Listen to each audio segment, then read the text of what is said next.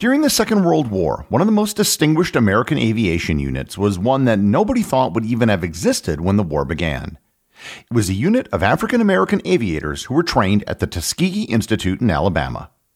Over a thousand airmen were trained and served in the European theater of war, and some of them were the most decorated pilots of the conflict. Learn more about the Tuskegee Airmen and their incredible story on this episode of Everything Everywhere Daily.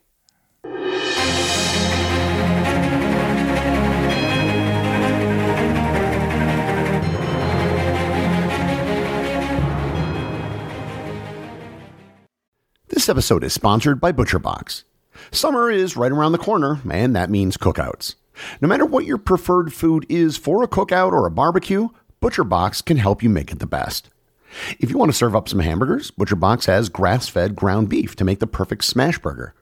Want to cook up some steaks? Well, ButcherBox has that too, with some of the best cuts of steak such as New York strip, ribeye, and filet mignon.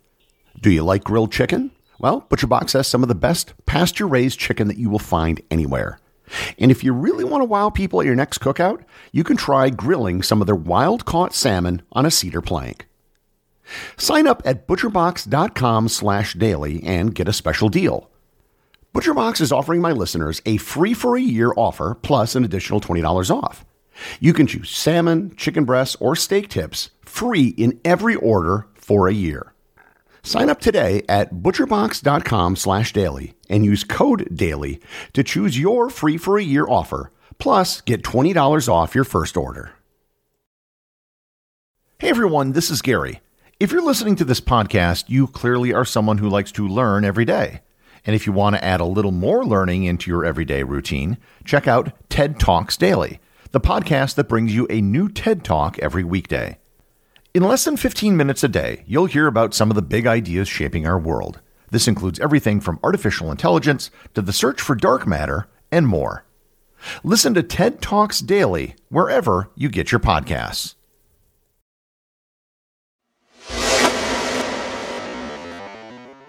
The story of the Tuskegee Airmen really begins in the 19th century. If you remember back to my previous episode on the Buffalo Soldiers, African Americans have fought with distinction ever since the Civil War. Despite initial reluctance by military leaders such as Ulysses S. Grant, they changed their minds after seeing how well black troops performed in battle. As General Grant himself noted after the Battle of Vicksburg, quote, the Negro troops are easier to preserve discipline among than our white troops, and I doubt not will prove equally good for garrison duty. All that have been tried have fought bravely. End quote. Black soldiers in the Civil War were awarded 18 Congressional Medals of Honor. After the war, African American soldiers continued to serve with distinction for decades. However, despite their service, they were not given equal treatment. Black soldiers were segregated and could not serve in integrated units. They were placed into all black units with white officers. The soldiers in these units became known as Buffalo Soldiers, a name given to them by Native Americans. By the time of the First World War, the term Buffalo Soldier had gone out of fashion, but the Army was still segregated by race. Much of this was on the insistence of President Woodrow Wilson over the objection of his top general, Black Jack Pershing, who had commanded a unit of Buffalo Soldiers himself. World War I was the first conflict in which airplanes were used. While air combat was still very primitive, it was considered a very noble form of combat. Pilots were required to have a college education and were often members of the aristocracy in many of the European forces, such as pilots like the Red Baron. In the U.S. Army, aviation was completely closed to all black soldiers. Despite many qualified volunteers, the Army refused to allow black pilots. Even black volunteers who offered to be just aerial observers were turned down. While the Americans didn't allow black pilots, it wasn't to say that there were no black pilots during the First World War. Eugene Bullard was an African American from Georgia who flew in the French Air Service, and William Robinson Clark was a Jamaican who flew for the British Royal Flying Corps. The complete rejection of black pilots led to efforts over the next several decades by African American leaders to allow black pilots to fly in the military. They encountered prejudiced attitudes from military and civilian officials who believed that African Americans couldn't learn to fly. Of course, there was ample evidence to the contrary. Bessie Coleman became one of the first African American female pilots. Unable to get a pilot's license in the United States, she had learned to fly in France. James Banning became one of the first licensed black pilots in the United States and made a cross country trip from Los Angeles to Long Island in 1932. Cornelius Coffey established one of the first independent flight schools, along with Willa Brown, the first black woman to earn a pilot's license in the United States. So the idea that there couldn't be black aviators was obviously wrong, and the lobbying efforts of groups like the NAACP eventually paid off in 1939. Congress passed a bill allowing for the funding of black pilots as part of a wider program known as the Civilian Pilot Training Program. In 1940, the Tuskegee Institute in Alabama was chosen as the location for the training of black pilots. In particular, the Tuskegee Army Airfield was to be built in close proximity to the Institute. And here I should briefly describe the importance and significance of the Tuskegee Institute. The Tuskegee Institute was founded in 1881 under the direction of Booker T. Washington. Washington was an African American educator, author, orator, civil rights activist, and advisor to several U.S. presidents. Under Washington's leadership, the Tuskegee Institute focused on providing African American students with practical skills and trades to help them gain self sufficiency and economic independence. Washington believed in education as a means for uplifting black Americans and emphasized the importance of vocational training alongside academic education. By the start of the Second World War, the Tuskegee Institute had established itself as a premier center for the education of African Americans, and it was a natural location for the location of an air training program. In early 1941, the U.S. Army created the 99th Pursuit Squadron, the first black aviation unit in American history, but it didn't yet have any actual pilots. While the creation of this unit was a significant step, it didn't change the fundamental reality that the U.S. military at this time was still segregated.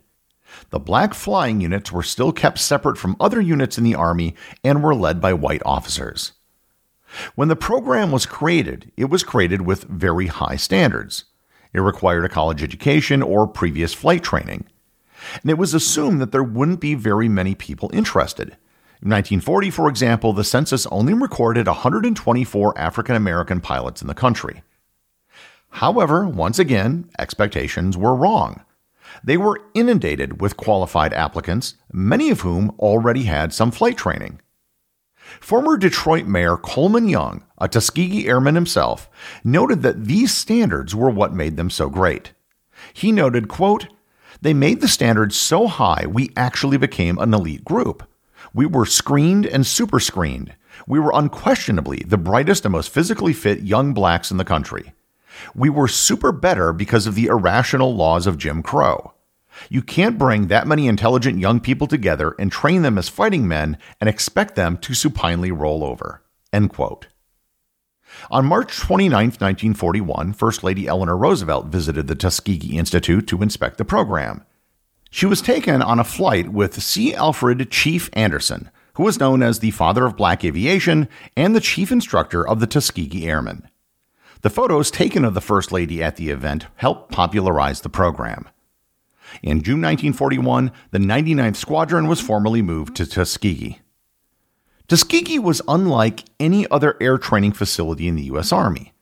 Because of the Army segregation policies, Tuskegee had beginning, intermediate, and advanced flight training, as well as training facilities for mechanics, navigators, bombardiers, and flight surgeons, all at one facility.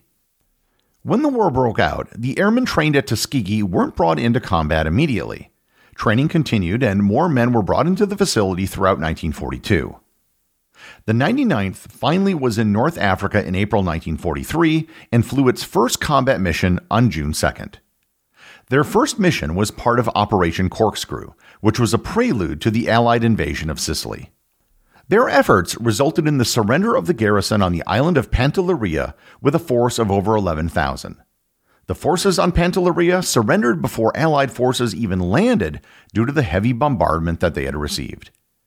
On July 4th, the 332nd Fighter Group was formed. A fighter group consists of multiple squadrons, and the 332nd was an all black fighter group consisting of the 100th, 301st, and 302nd, who were all still training in Tuskegee. The group became operational in October, and they finally went into combat in Italy in early 1944. Throughout the rest of the war, the African American aviators who became known as the Tuskegee Airmen, because they were all trained at the Tuskegee facility, established an exemplary combat record.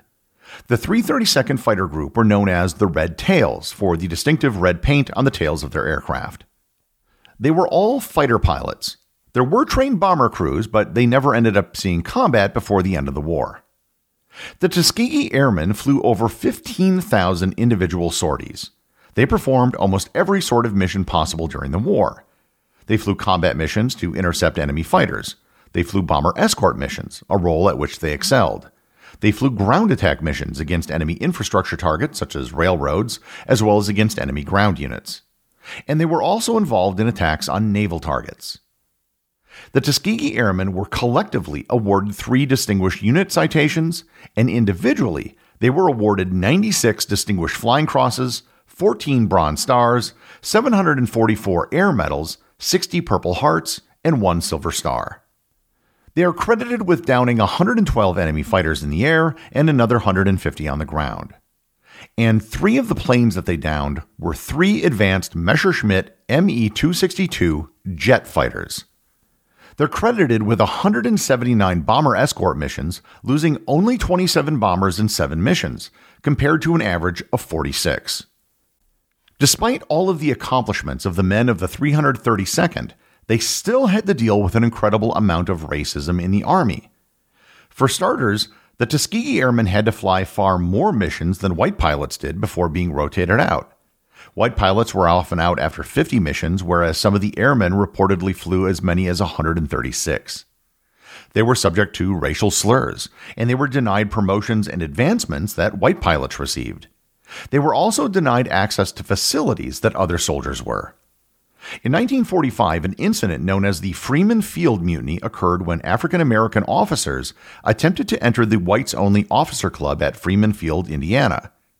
The event led to the arrest of over 100 African American officers for challenging segregation policies, highlighting the institutional racism within the military. The men were defended by a young future Supreme Court justice named Thurgood Marshall. Despite everything, the Tuskegee Airmen had a lasting impact on the military. Many of the white bomber crews developed a deep respect for the men who protected them in the sky. The idea that African Americans couldn't fly had been demonstrably shattered. After the war in 1949, the 332nd took part in the annual U.S. Continental Gunnery Meet in Las Vegas. It was a contest where air crews would demonstrate their skills in shooting aerial targets, ground targets, and dropping bombs. The 332nd took first place amongst all Air Force units with a perfect score. In 1948, President Harry Truman issued Executive Order 9981, which desegregated the United States military. The decision was made in no small part due to the actions and valor of the Tuskegee Airmen, who disproved all of the stereotypes and prejudices that were held against them. The accomplishments of the Tuskegee Airmen didn't end with the war. Many of them went on to have distinguished careers in many fields. As I mentioned before, Coleman Young went on to become the mayor of Detroit from 1974 to 1994. Four Tuskegee Airmen went on to become generals, including Benjamin O. Davis, the first black general in the United States Air Force, and Daniel James Jr., who became the first African American to reach the rank of four star general in 1976. Charles McGee remained a pilot, flying a total of 409 missions between World War II, Korea, and Vietnam. Other men went on to become judges and business leaders. In 2007, the Tuskegee Airmen were collectively awarded the Congressional Gold Medal. The legacy of the Tuskegee Airmen has consisted of postage stamps, multiple movies, plays, and television shows. The original airfields where the Tuskegee Airmen were trained are now the Tuskegee Airmen National Historic Site, administered by the National Park Service. As of the recording of this episode, there are believed to be less than 10 surviving Tuskegee Airmen, all of whom are in their late 90s or are over 100. The Tuskegee Airmen's achievements were remarkable, considering the discrimination and segregation that they faced both within and outside the military.